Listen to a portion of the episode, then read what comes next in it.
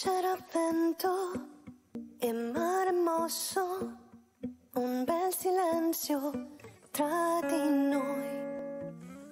Che bel ricordo di quel tempo quando hai detto sai con me. I tuoi occhi che mi guardano dentro, un mondo fermo in quel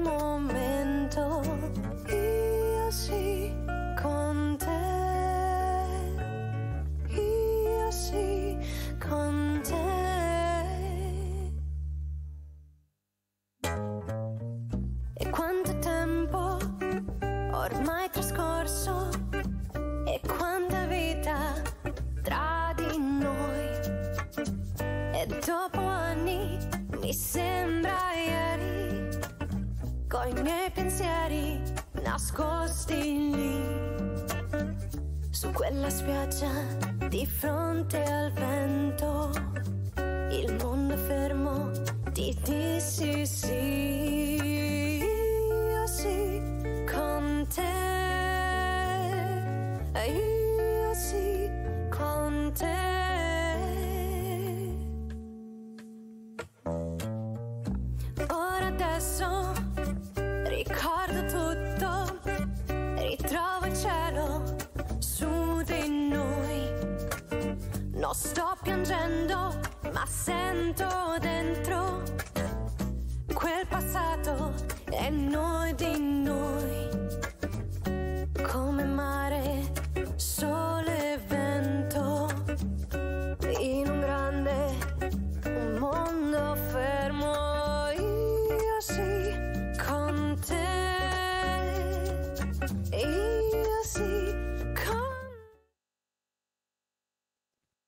Bene, bene, buonasera a tutti e ben ritrovati. Ci scusiamo con nostri, con il nostro pubblico social eh, per qualche minuto di ritardo per la messa in onda. Abbiamo avuto eh, alcuni problemi tecnici, ma siamo finalmente qui insieme a voi per un nuovo appuntamento con il salotto degli autori. Quindi, come ogni giovedì alle ore 18, quasi puntuali, abbiamo eh, siamo qui di nuovo con voi e con un nuovo autore, anzi meglio con una nuova autrice. Questo è un contenitore culturale che ci sorprende eh, di mano di volta in volta, da settimana in settimana, perché si arricchisce di nuovi stimoli, di nuovi contributi e di, nuove, e di nuovi spunti, spunti di meditazione e di riflessione che oggigiorno, soprattutto eh, nell'epoca in cui eh, viviamo, per il tempo che stiamo vivendo tutti assieme, eh, collettivamente, eh, come umanità intera, eh, ci porta, ci porta e gioco forza a riflettere sulla nostra esistenza, sul nostro, sui nostri eh, lati più deboli, sulle nostre fragilità umane e tante, tante, tantissime persone, migliaia di persone hanno rimesso in discussione eh, la loro vita, il loro stile di vita, loro, i loro interessi, magari anche i loro amori, perché no, anche le scelte professionali. Noi questa sera siamo in compagnia di un'autrice, di una scrittrice nota nel panorama nazionale e quindi nel campo dell'arte, dell'arte della scrittura ma anche della poesia e probabilmente un po' di più nel campo della poesia una mh, autrice, una artista, io la chiamo artista, voglio definirla come tale, perché è una donna molto particolare, particolare come donna, particolare come artista e eh, conosciuta, come vi accennavo prima, nel campo artistico, eh, quindi nel panorama nazionale, come volto eh, noto non solo delle tv eh, nazionali e regionali, ma anche delle trasmissioni radiofoniche nazionali e regionali. E qui con noi questa sera Paola Mattioli, la nostra Paola Mattioli che ha eh, qualcosa di particolare da raccontarci e che so bene anche eh, porterà, porterà, alla luce assieme a me e assieme a voi che ci seguite, numerosi, porterà alla luce una parte di sé, una parte della sua verità d'animo e quindi della sua vita, del suo percorso personale, esistenziale, del suo passato, ma anche del suo presente, della sua vita d'artista, ma anche della sua vita eh, di donna attraverso i suoi scritti, attraverso anche non solo le poesie, ma eh, presenteremo questa sera il suo ultimo scritto, la sua ultima pubblicazione, la sua ultima uscita editoriale, che ha come titolo, che ha per titolo il nome della mamma, porta il nome della mamma, di mamma Viera, che sarebbe un diminutivo di Oliviera, nome all'anagrafe. E il titolo di questa, il titolo, dicevo, di questa uscita, di questa sua ultima uscita, perché è, è, è preceduta da eh, diverse altre pubblicazioni, sia nel campo eh, della scrittura e della narrativa, ma anche nel campo e soprattutto della poesia e tra l'altro ha partecipato a premi e concorsi nazionali di letteratura e di tutto rispetto, rilevanti, importanti nel panorama del mondo letterario.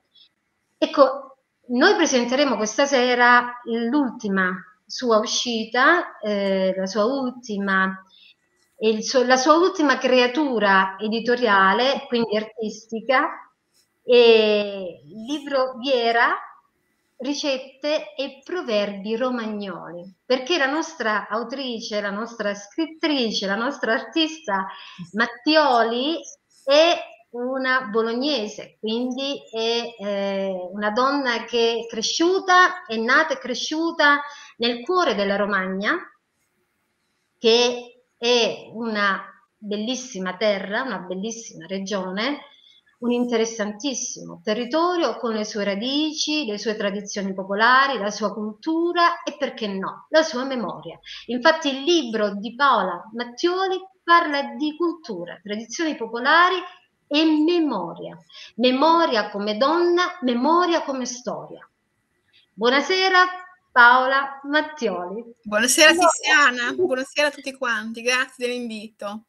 Sono lieta sono lieta di trovarti qui, di essere in compagnia di te e noi tutti che, che seguiamo eh, il, il, diciamo, il, pubblico da casa numeroso che segue, eh, so che qui presente e che seguirà appunto la nostra eh, conduzione con molta attenzione. Allora, Paola Mattioli, presentaci la tua ultima creatura editoriale. Io ho voluto premettere parlando di cultura, tradizioni popolari e memoria. Uh-huh. Non si tratta di un ricettario. Il tuo libro non è un ricettario, non è un elenco o un'elencazione di ricette. Niente di tutto questo. Non è niente di tutto questo, bensì è un libro che raccoglie una parte, vi- una parte la vita, adesso faccio vedere, ok? La vita, la storia, la cultura dei romagnoli. Mia madre era romagnola, di Aponsini, provincia di Ravenna, ed si chiama Antipasti e Primi perché sono tre libri racchiusi in uno solo, cioè Antipasti e Primi, poi ci sarà naturalmente, sta per finire, per finire di essere messo in edito da edizione Wii, secondi, contorni e formaggi e poi i dolci. Come ha detto giustamente Tiziano, non è un libro di ricette, ce ne sono poche, molto particolari, diverse, perché naturalmente è cultura romagnola. Ah, il titolo è in italiano, tradotto in romagnolo, le fotografie, adesso ve ne faccio vedere qualcuna, così vedete, anche ehm, ricette che non ci sono qua, perché appunto sono ricette romagnole, e quindi sono cose un po' nuove. Ad esempio, c'è la tritatura, non so se la vedete, si chiama tardura. Ok? Questa è la tritatura in italiano e tardura in romagnolo. E pasta povera, quindi sono ricette di gente contadina, di pasta rimasta, fatta con la sfoglia, sempre fatta a mano col mattarello, eh, non con la macchina. E la pasta rimasta dalla sfoglia viene tritata e fatta in brodo, è, po- è pasta povera. Mi si chiama anche minestra di Pasqua. Okay? In più ci sono anche quest'altra foto che è molto particolare, che sono esempio, tagliolini allo strigol. La strigol è una pianta verde che esiste solo in Romagna, da Fonsina in Ravenna, condita con questi tagliolini. Vedete che è verde, ha un sapore molto particolare e molto appetitosa. Ecco. E poi, ad esempio, un altro piatto, oltre alle tagliatelle, tagliatelle con ragù, insomma, ci abbiamo il pancotto, che è un piatto dei contadini, povero, eh? È pane secco, messo, fatto bollire insieme al latte, quindi famoso pancotto. Io l'ho mangiato, è buonissimo. Poi, beh, la famosa polenta, sapete già. E poi anche abbiamo ehm, un altro piatto, i tagliolini, i stoichetti, che si chiamano cuncardè in romagnolo, una strana, ve lo dico già, e i romagnoli, i, quadret, i quadrettini che si chiama quatarnà in romagnolo, i quadrucci, no? Come voi chiamate voi i quadrucci, i quadrettini. E poi dopo, naturalmente, anche i passatelli in brodo, che si chiamano in un certo modo i passatelli, ok? Che questi vengono fatti in un certo modo. Ecco, poi abbiamo i mantagliati, i malpettini, ci sono varie i cappelletti che noi chiamiamo un caplet. Questo è un piatto ital- eh, natalizio, vedete? Col brodo. Brodo di pollo, eh?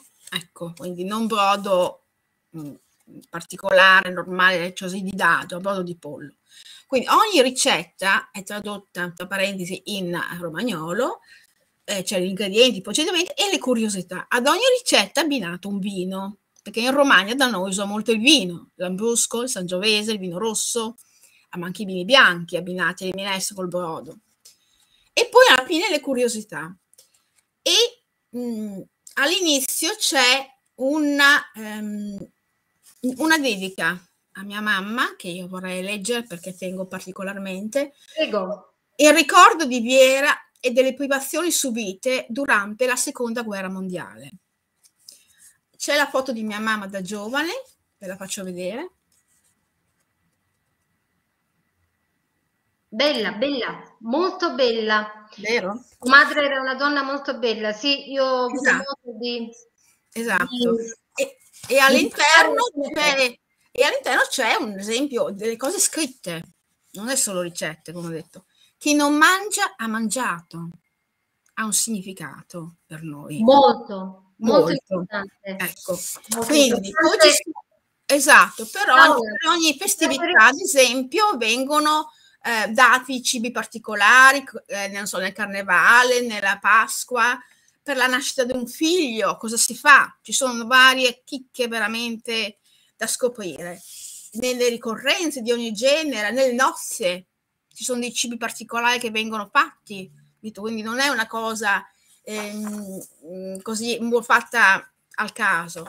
Ed è eh, un libro, come ho detto, storico e culturale che eh, praticamente eh, racconta le usanze dei contadini. Ecco, poi una cosa importante sono ricette che si parte dal passato ad oggi, come abbiamo fatto una volta. Una volta, ad esempio, non c'era l'olio, c'era lo strutto. Come ad esempio, non so, c'è, abbiamo anche gli antipasti che vi voglio far vedere, la piadina, la famosa piadina, ok? Che viene usata, fatta con lo strutto una volta, adesso con l'olio, è usata in una, um, cotta in un piatto particolare di ghisa. Quindi ci sono tutte delle, um, diciamo così, delle um, cose, curiosità particolari che ti dicono appunto come venivano cotte, in che modo, poi viene coperto con un telo di lino, perché il, il, calore rimanga attaccato al lino in modo tale che quando tu la mangi è ancora calda e croccante e morbida dentro. Quindi sono tutte delle tecniche molto particolari. I costini di fegatelli, ad esempio, un'altra ricetta. Paola, con, possiamo con i, pollo, quindi, Dimmi, dimmi pure Tiziana. Scusami se ti no, no, fai pure, per un attimo, ma possiamo sì. chiederti qual è il tuo rapporto con il cibo? A il mio rapporto del cibo è molto salutare, cioè salutista. Io mangio eh, in maniera molto leggera, non solo la domenica tendo molto a mangiare in maniera un po' più approfondita col vino sempre, rosso, bianco, dipende da quello che sto mangiando ehm, sono una che piace mangiare, però sempre in maniera molto salutare e mangiare è stando in compagnia.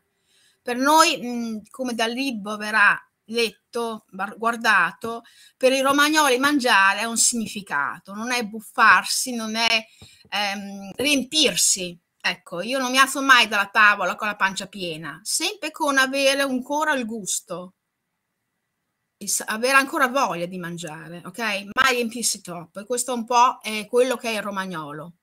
Non si alza con la pancia piena, perché non è il mangiare per noi. Non il mangiare è importante, ma farlo in compagnia. In compagnia con chi?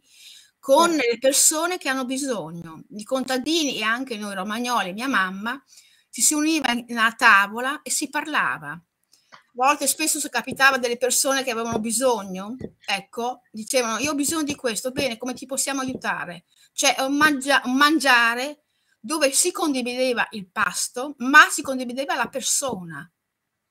Cioè è importante la persona nel momento che si mangia. Se la persona sta bene, è felice, cosa ti manca? E interviene il romagnolo che aiuta. Un grande esempio, se vogliamo, anche di inclusione Esatto. Di inclusione sociale di cui si parla tantissimo. Sì. Tantissimo se ne parla oggi, ma in realtà questo eh, fenomeno inclusivo eh, esisteva già ai tempi addietro nelle comunità e nelle civiltà appunto contadine, come nel caso di tua madre. Puoi esatto. raccontarci qualche aneddoto relativo alla vita di tua madre, quindi agli episodi raccontati da te in relazione al, mh, mm, a questo meccanismo spontaneo, naturale e quindi appartenente alla cultura, alla cultura cittadina e contadina uh-huh. dei romagnoli di allora? Sì, nei romagnoli di allora era molto importante l'accoglienza. Se veniva una persona del paese o anche una persona, i paesi sai, ci conoscono tutti, non è come la città che è più dispersiva ma mia mamma anche da viva, non c'è più, e anche da viva qua in città era sempre molto accogliente con chiunque. Accoglieva in casa, eh, sia contadina che in città, diceva prego si accomodi, vuole bere qualcosa? Ecco, c'è questa accoglienza, si siede, a volte davano punto i contadini e anche mia mamma, perché è amante del vino come me, io sono molto amante del vino, quindi dava sempre un bicchiere di vino di Sangiovese, di Lambrusco e si, si fermava a parlare. Ecco, quindi il vino in quel momento era un momento di ehm, accoglienza, di ascoltare la persona che hai davanti, dare dei consigli, se venivano anche richieste, certamente mia madre diceva sempre guarda io sento la tua storia, così se vuoi ti posso dire come puoi fare, sempre in tuo rispetto, se tu vuoi, perché io rispetto, se tu vuoi sapere, se vuoi che ti aiuti, perché logicamente uno non si impone mai all'altro se l'altro non vuole essere aiutato o c'è una chiusura, no? Ecco. Però sempre il fatto di ascoltare l'altro, non mettersi in primo piano, ma all'ascolto dell'altro, ascoltare i suoi bisogni, rincuorarlo se non si poteva fare altro e dire io sono sempre qui, se hai bisogno di me, io ci sono. Cioè, Quindi il vino, è... il vino rappresentava mh, una forma di accoglienza, di ospitalità, esatto, quella che oggi sì. noi intendiamo come politica o come mh, azione delle politiche sociali a livello nazionale o sì. europee, in realtà il fenomeno dell'accoglienza, il fenomeno umano, eh, intendo dire, dell'accoglienza certo. già esisteva all'interno delle comunità contadine di allora.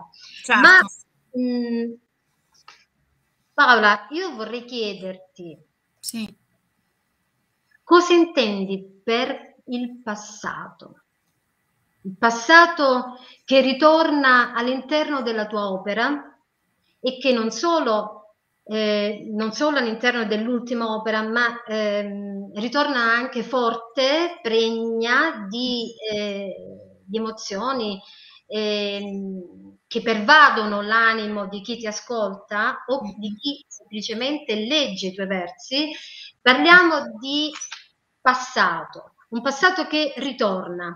Sì. È un passato eh, pascoliano, un fanciullino che eh, ha riempito eh, la carta, la tua carta, sì. attraverso la penna, ma che ha rappresentato quel pozzo da cui hai attinto nuova forza, nuove energie per scrivere sì. e per rinnovarti nel sì. tuo cammino di vita esistenziale. Quanto conta il passato per te? Moltissimo, moltissimo. Io non potrei stare senza passato, sono le mie radici.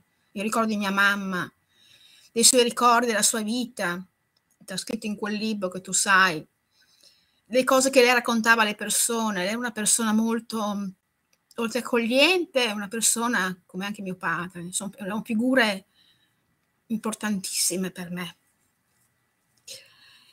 Mia mamma è, mm, è una persona molto accogliente, era sempre pronta ad aiutare eh, chi aveva bisogno, faceva la sfoglia, pensa addirittura al mare. e nel palazzo c'era qualcuno che chiede, sai Viera, mi fai i matragliati? Te li faccio subito. Andava in cucina, la mattina si alzava alle 5 di domenica, pensate, per fare i matragliati alla sua amica. Col mattarello, ecco, sono pronti, prendi ah vieni, mi hai fatto un gran favore perché non so degli ospiti, tu sei brava a cucinare, non ti preoccupare, tu quando hai bisogno lo sai, io sono qui. E non chiedeva niente in cambio, attenzione.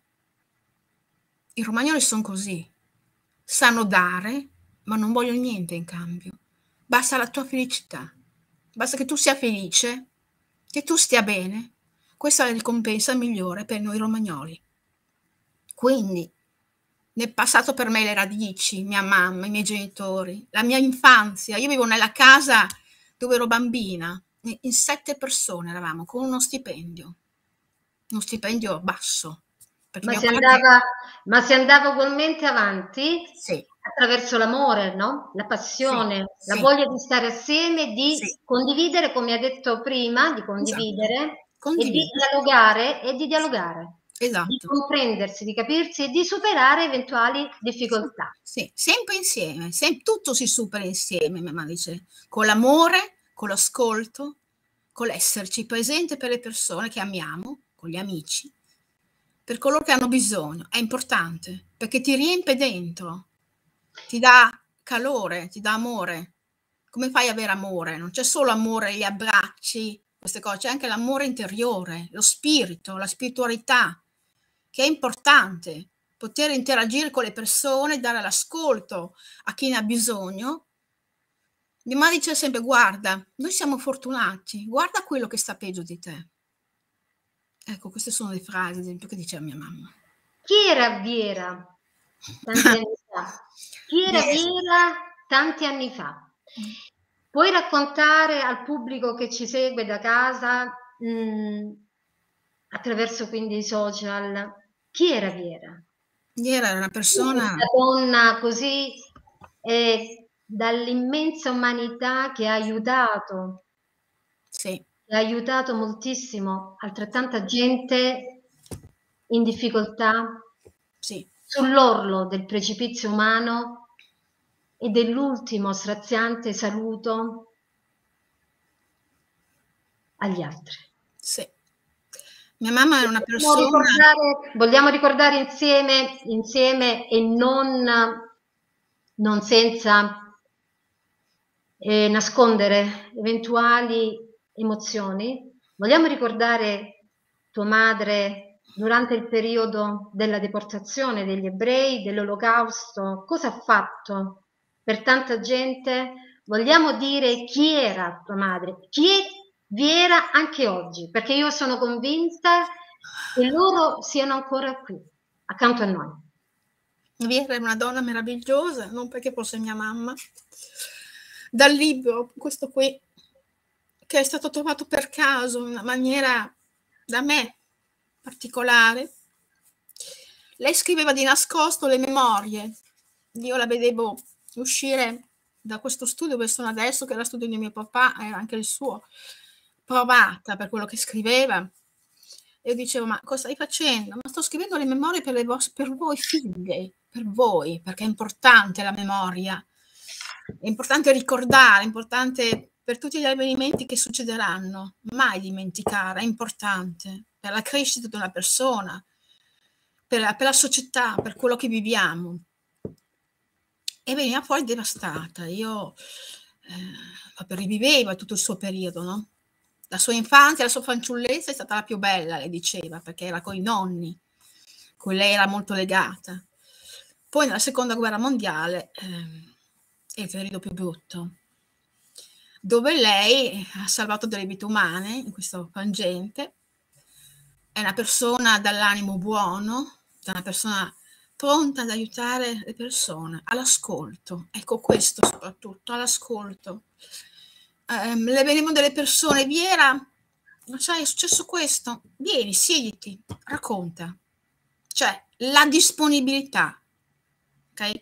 Nonostante che lei avesse dei problemi suoi, lei invece era pronta a raccontare e dice, ma tu Viera hai questo, non ti preoccupare, io sono qui per te adesso, non sono qui per parlare di me sono qui per parlare di te. Quindi si metteva da parte, nonostante i suoi problemi, all'ascolto dell'altro. Ed è una cosa unica perché chi fa qualcosa? Rara, unica, certo. Ecco, chi? E quindi nella seconda guerra mondiale lei, ripeto, ha salvato delle vite, delle vite umane, utilizzando due stratagemmi uno in particolare per salvare suo padre, che se non veniva ucciso, portato in Germania, e un altro anche all'interno di questo libro molto importante, eh, l'attraversamento di un ponte nel salvare una ragazza che doveva essere operata se no moriva, con una lucidità mentale pazzesca. Capito? Ecco. Lei relazionava con i tedeschi, lei sapeva l'inglese, lei veniva chiamata dai tedeschi grande filù, furba vuol dire, si rivolgevano a lei perché dicevano, vedi Viera, in inglese, no? Guarda quanti partigiani, quanti tedeschi sono stati uccisi, dovevi uccidere il doppio, perché lo sapete che i tedeschi, devono anche uccidere i 10 tedeschi, non è che uccidono 10 partigiani, sempre il doppio, no? Io dovevo ammazzare 20 partigiani. Eh? Come facciamo? Cosa, cosa facciamo? Lei diceva con la voce calda, non, non arrabbiata, non inveiva, ok? Diceva, pensa, se tu avessi qui la tua famiglia, i tuoi figli, tua moglie, tutta la tua famiglia, cosa faresti? E lei mi raccontava che lui abbassava gli occhi così. In silenzio, non diceva più niente. Hai ragione, Viera. Grazie di avermi fatto riflettere. E dava da mangiare, cioccolata, perché all'epoca se c'era pane e muffa, non c'era una cosa. E mi raccomando, eh, non dire nulla, se no qui mi ammassano. Tranquillo. Quindi lei aveva questa capacità di comunicazione talmente forte, di far ragionare, di far riflettere, di sciogliere quei cuori di pietra in quel momento, di rabbia, ok? e di eh, aiutare i tedeschi appunto praticamente a evitare tutto questo. Lei prende in mano la situazione, era in cantina, mi raccontava, infatti dal libro io ne parlo, con le maglie, coi pidocchi, ok? I capelli coi pidocchi, le maglie tutte bucate, persone anziane, bambini, sofferenti, magre, che non avevano niente da mangiare. Lei rincuorava queste persone? Ecco, poi dice adesso ci penso io, state tranquilli, ci penso io. Cioè, non è che si prendeva, eh, eh, si disperava, lei mai, mai. Diceva, oggi, un po' come via col vento, no? Ecco, domani un altro, un altro giorno. giorno. Domani un altro giorno, esatto. Quindi lei credeva molto, lei era molto credente anche. una grande religiosa, una grande spiritualità. E quindi ehm, riusciva a parlare con le persone alla cantina, adesso ci penso io, non vi preoccupate, ecco, si dava da fare per procurare il cibo. Ecco, capito? Cioè, la, tua infanzia, la tua infanzia credo che sia, abbia contato innanzitutto tantissimo per quello che oggi sei come donna e che ritorna viva la memoria della tua infanzia, dei tuoi cari, tuo madre, tuo padre, tuo nonno, anche nei tuoi scritti. E in questo, in questo io uh, riscontro una piena analogia con l'io del fanciullino del Pascoli, di Giovanni Pascoli. Quindi anche il legame con gli aspetti della natura, dei colori sì. naturali, come in questo senso quale tipo di rapporto hai fisico con la natura e quindi anche con la poesia? Io con la natura mi carico. Quando sono scarica basta che vado in un giardino, in un bosco, anche tramite una foto quando non posso. E solamente sento la linfa che assorbo, assorbo il verde della natura e mi ricarica, mi sento di nuovo viva, mi sento di nuova voglia di fare, mi sento allegra, mi piace la natura, mi piace il verde, il sole.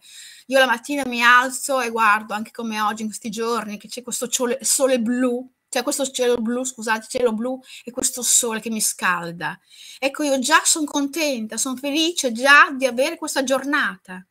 Mi incanto guardare un uccello, cioè sono una persona ehm, che ehm, vive nel presente, ma non quando vado in giro per la strada non rimugino, non penso, osservo, ascolto, vivo delle bellezze che abbiamo intorno, che diamo per scontate, invece niente è scontato. Invece niente è scontato. Un'altra cosa che ci questo, niente. questo è anche un messaggio che dovremmo lanciare al pubblico da casa, che fa bene anche a noi stesse ripetercelo, ma che sì. dovremmo soprattutto lanciare al pubblico da casa che ci ascolta, che ci segue, che nulla è scontato, no, perché niente. nulla è prevedibile e tutto ciò che è prevedibile spesso invece esatto. diventa un cumulo di ceneri. Esatto. Allora, sì, dimmi pure, vai pure avanti, scusa.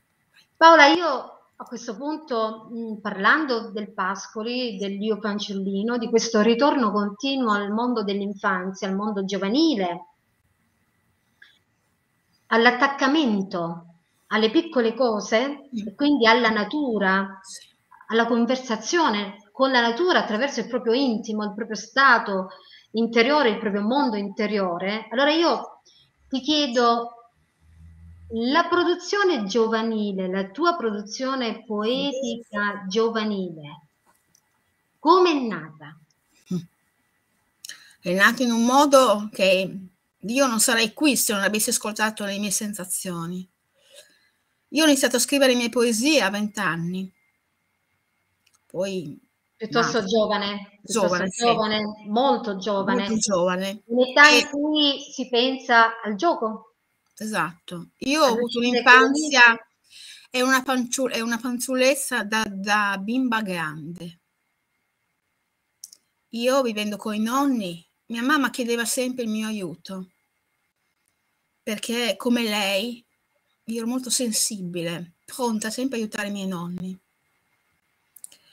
E quindi ehm, io mi diceva sempre Paola, vieni, guarda, c'è Noemi, la nonna, sua mamma, nonna Noemi, oppure c'è la mia nonna, la mamma di mio papà, Ida. Vieni, guarda, c'è Noemi che ha bisogno, arrivo. Ecco, io vado subito, andavo, che ero molto legata ai miei nonni, tantissimo, li amavo tantissimo.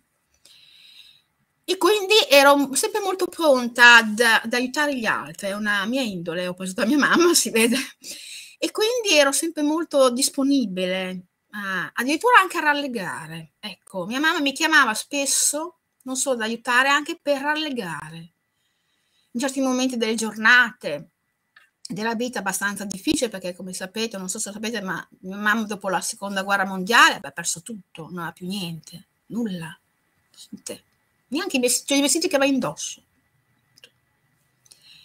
E allora, naturalmente, poi c'è la figura all'interno di questa storia, mio nonno, che ha aiutato molto, ma dirò dopo.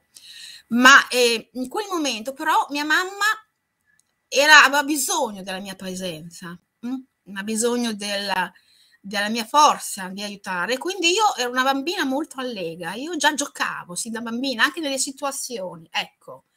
Come tutti i bambini fanno, no? Che sapete, i bambini hanno una grande capacità di passare dal pianto al riso. Perché? Perché ha la capacità di eh, vivere il momento. Eh, quindi questo è molto bello.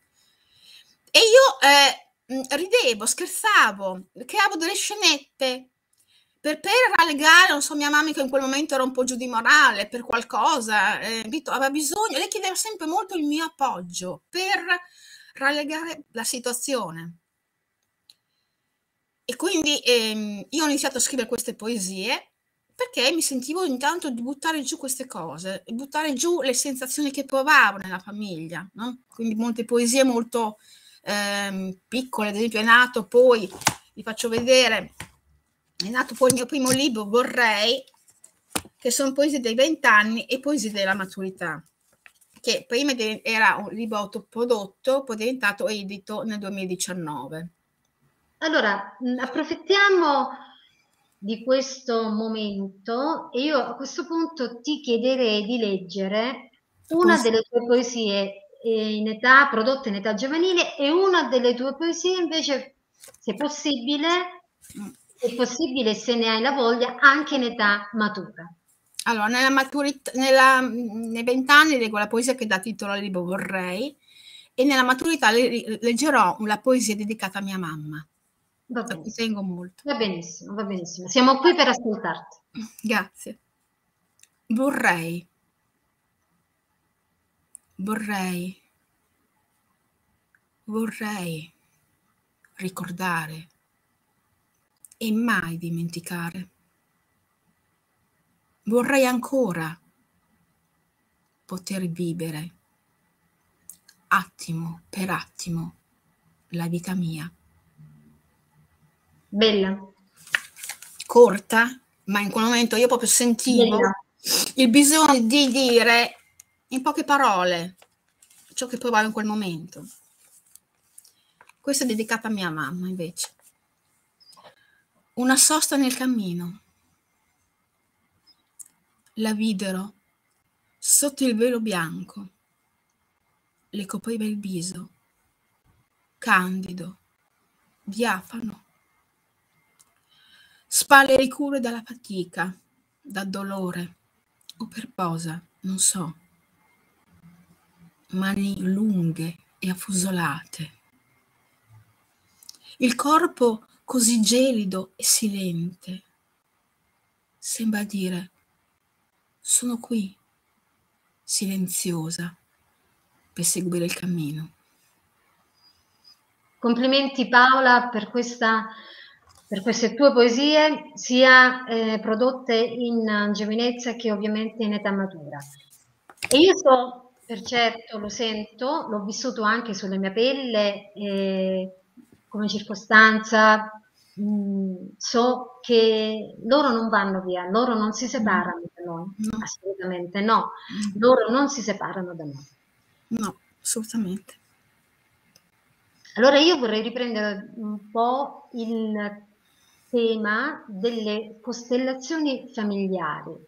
Sì. Si dice che mh, per costellazione familiare si intenda una forma di presa di coscienza una forma di presa di coscienza rispetto al passato. E quindi eh, la gratitudine, la riconoscenza, espressa con amore, con umiltà e con semplicità verso chi ci ha preceduto. Sì. Ci rivela il destino. Sono loro i rivelatori del nostro destino e quindi del nostro presente, quindi di tutto ciò che accade e che ci accadrà. Sì. Loro guidano il nostro cammino, sì. la nostra vita e sicuramente ci aiutano anche a raggiungere le nostre vette, le nostre mete, piccole o grandi che siano.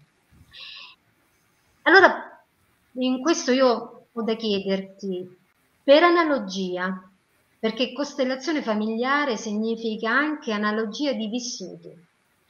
Cosa ti unisce, ti lega ad oggi con tua madre?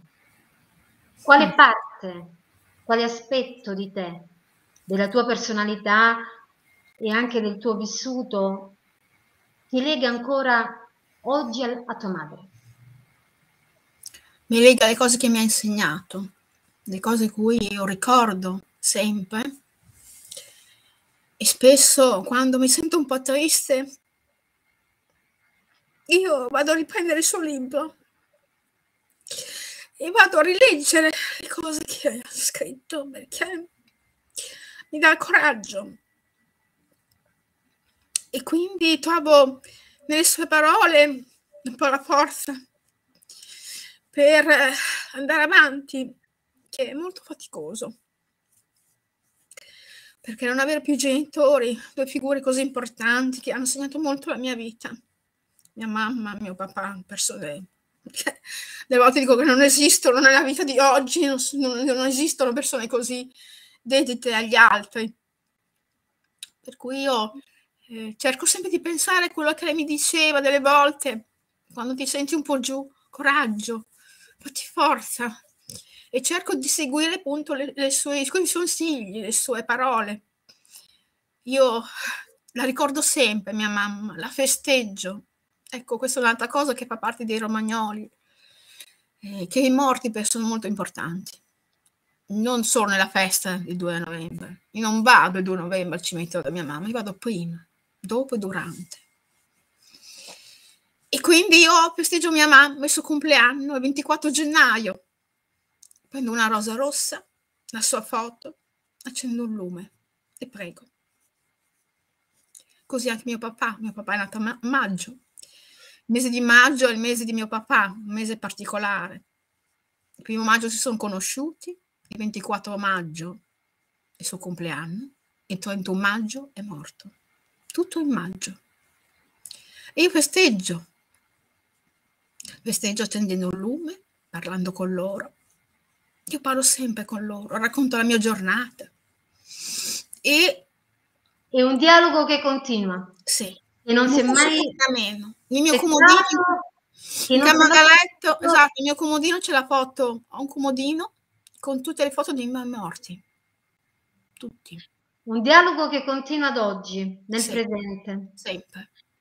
Buongiorno mamma, vado a scuola. Pure, buonanotte mamma, buonanotte papà, ti voglio bene. Cioè, c'è sempre questo scambio. Paola, se io dovessi, mi viene adesso mh, mm, da pensare, così di getto, eh? ci sto pensando. Se tu dovessi paragonare tua madre ad una canzone italiana, quale canzone le dedicheresti?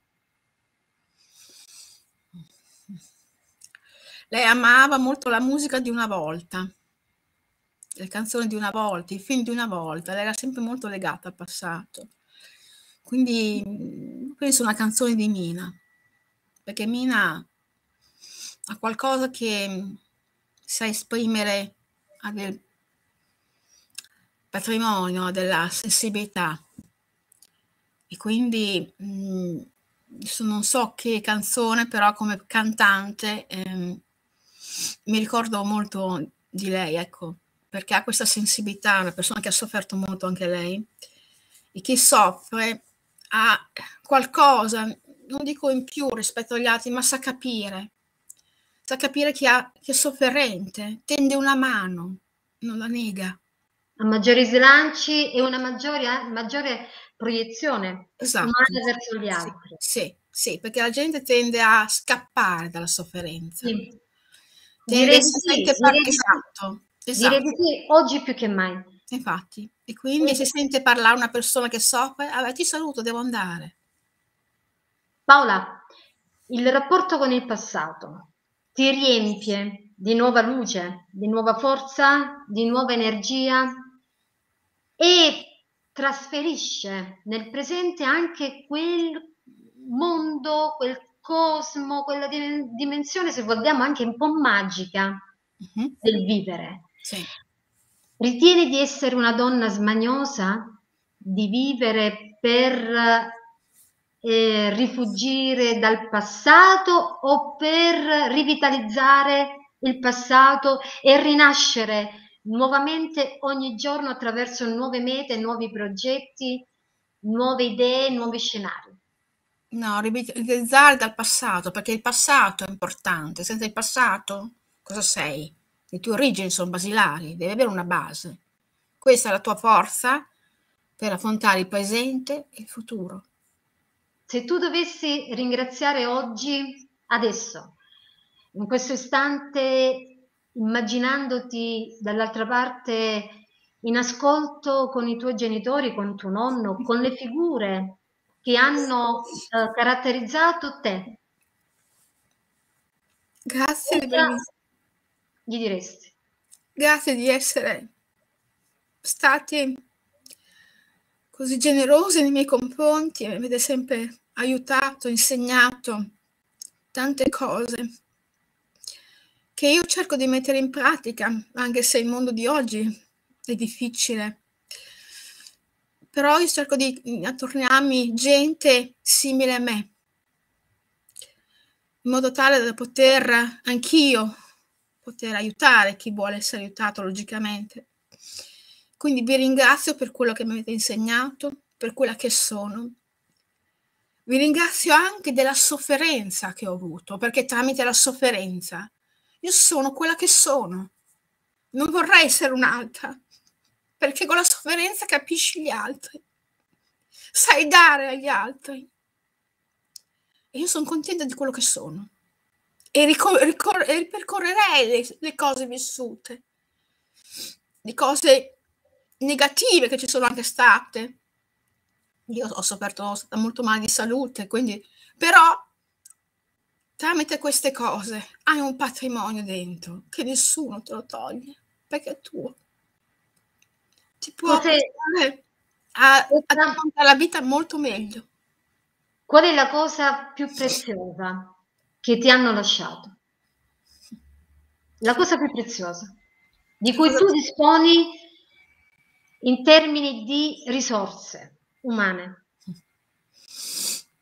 La, la, la, la capacità di, dell'ascolto. Mia mamma dice sempre, guarda, lei parlava sempre per, tramite proverbi, era molto, molto allegra in questo senso.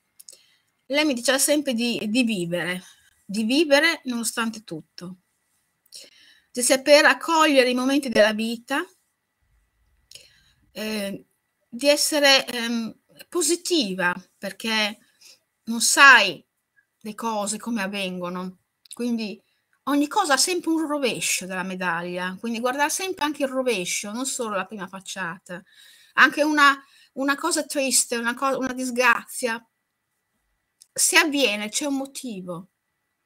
Eh, dice sempre, avviene a, de- a delle persone, può venire a me, di più che a un altro, perché tu hai la capacità per farlo perché l'altra persona non ce l'ha, no?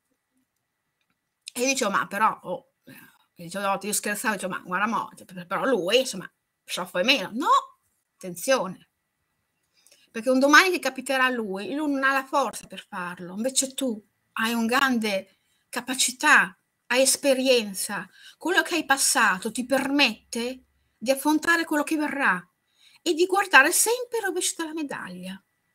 Mai quelle cose che avvengono non avvengono mai per caso. C'è sempre un motivo perché vengono, per una tua crescita, per un tuo maggior sviluppo. Questo mi diceva. Nella tua arte letteraria, poetico, poetico-letteraria, sì. ricorre il cielo, ricorre la parola cielo, l'immagine del cielo. Sì. E se tu dovessi immaginare di guardare il cielo. Sempre. Anche adesso. Quale ritratto disegneresti? Io lo guardo sempre il cielo. Lo guardo anche per comunicare con i miei. Quale ritratto disegneresti?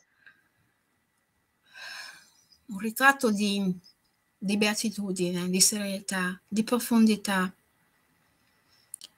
di voglia di tuffarmi in quel cielo. Io lo vedo come il mare, in modo per tuffarmi dentro, sentirmi libera come una bambina che ha voglia di, di colore, di gioia, di serenità. Gioco. Di gioco anche. Di gioco. Perché il gioco, il cielo, la voglia sì. di restare bambina, l'entusiasmo, sì. la smania di vivere, sì. la tua smania di vivere non è ozio, ma è legame forte, preponderante con il passato. Un passato che si racconta nel presente. Esatto, sempre. Sì, c'è sempre il passato dentro di me, i ricordi. Noi siamo Presumo in chiusura della nostra puntata. Se mi fanno cenno dalla regia, credo di essere vicini oramai dieci minuti. Mancano dieci minuti, mi dicono dalla regia perché non avevo il timer davanti e quindi sì, ho chiesto alla regia dieci minuti. Allora, così possiamo salutare con calma, dice, sì. Grazie a te Francesca, grazie mille. Il libro che hai scritto, andiamo a braccio? Sì. Andiamo a braccio. Abbiamo dieci minuti, chiudiamo con un'ultima riflessione e poi salutiamo eh, sì. gli amici da, da casa. Sì. Mm, il libro che tu hai scritto sì. Mm, sulle ricette e i proverbi romagnoli, sì. così è? Io sì. adesso mm, rifletto eh, in relazione a quello che ci siamo dette, rifletto e quindi poi mi, mi parte la, la luce, mh, mm, mi si accende la luce per farti un'altra, un'altra domanda. Sì, dimmi pure. Questa tua ultima pubblicazione è anche, se vogliamo, una sorta di eh, racconto della parola, sì. delle nostre tradizioni linguistiche, sì. che non possono tradire le nostre radici. Assolutamente no. Quindi tutti i proverbi o parte dei proverbi di cui parlava tua madre, che spesso tua madre riportava anche nei dialoghi, nei dialoghi con te, sì sono esempio di saggezza. Saggezza sì. non solo linguistica, mm-hmm. ma prima di tutto culturale, prima esatto. di tutto umana, sì. che eh, riempiono di ricchezza chi ascolta, chi ci ascolta, prima noi stesse, sì. È una sorta, ripeto, il tuo libro anche di ehm, un voler ripercorrere le tradizioni linguistiche perché il romagnolo è uno dei tanti dialetti che appartengono alla nostra lingua, alla nostra tanto amata ma eh, malmenata lingua italiana. Sì.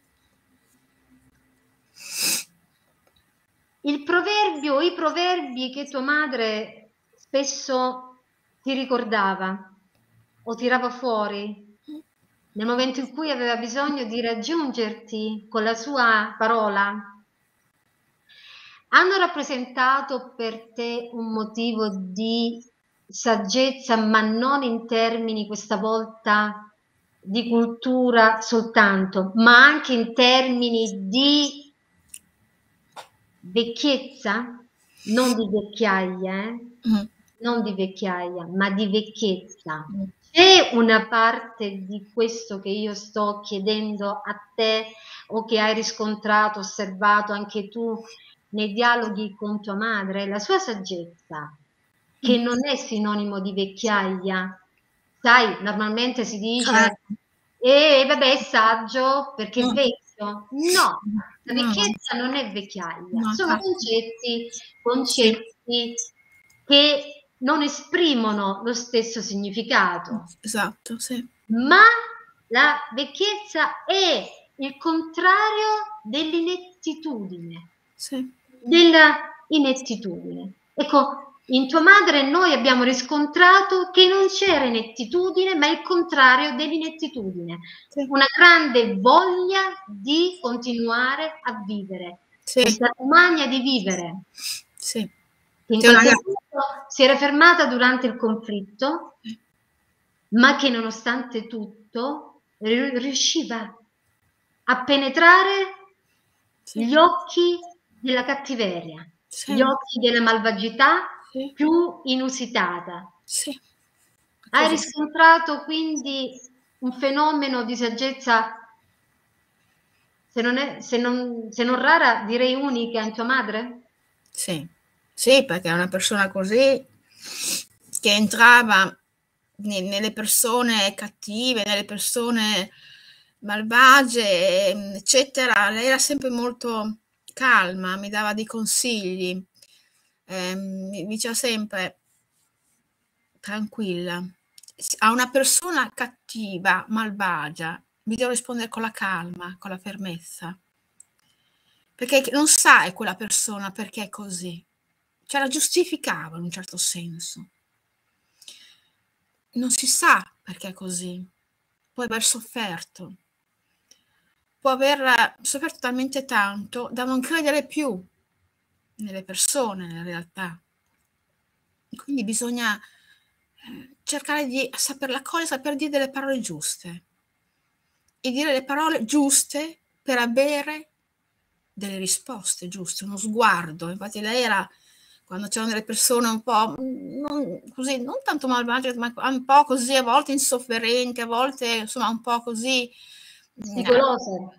Sì, spigolose, superficiali, eh, con queste frasi anche così, così sibilline, no? Che lanciavano, infatti ho anche scritto una poesia su queste cose, sulle parole, sul concetto delle parole, che bisogna stare molto attenti, perché le parole sono terribili, cioè una cosa pazzesca.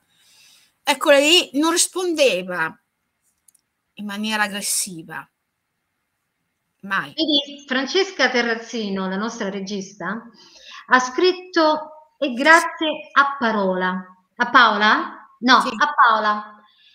Se io invece dicessi e grazie a parola, io questa sera ti direi grazie a parola.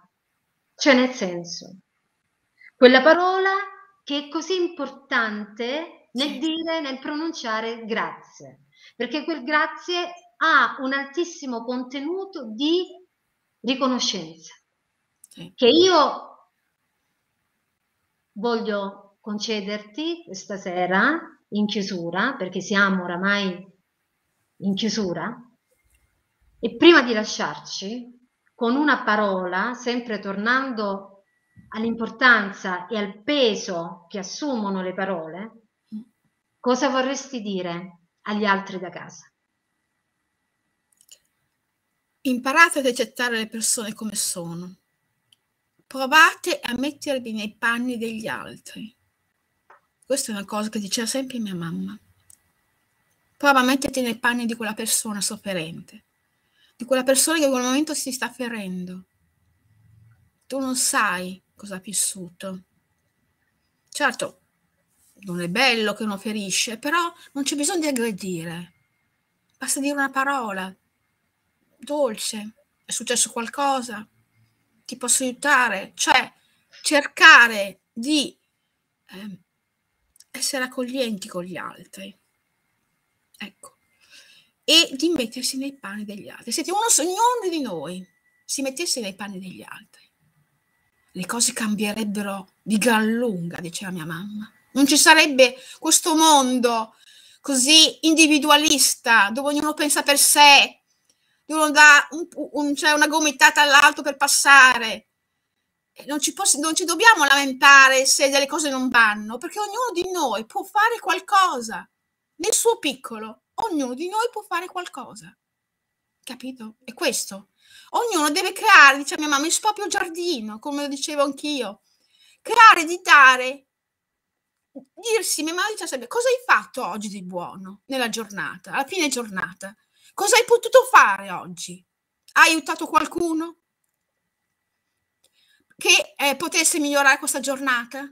Ecco, cercare di se vogliamo un mondo migliore, una società che è fatta da noi, da nostri individui, da me, da te, da chiunque ascolta, non possiamo scaricare sugli altri i problemi, le difficoltà. Dobbiamo entrambi impegnarci, tutti, ognuno fare quello che può per migliorare il mondo. Si comincia sempre da ognuno, ecco, dal singolo, con la fede. Esatto. Con la fede che esatto. non è esatto. soltanto religiosa, ma che parte dal credere in noi stessi. Esatto. Grazie Paola. Noi Grazie. ci salutiamo, ti salutiamo. Grazie a voi. Ci ha fatto molto piacere averti qui questa sera. Siamo veramente stati felici di aver trascorso questa oretta insieme a te. Salutiamo il pubblico da casa insieme e ci rivediamo al prossimo appuntamento. Grazie, grazie. davvero. Grazie, grazie a voi. Arrivederci, grazie. Arrivederci a tutti, grazie.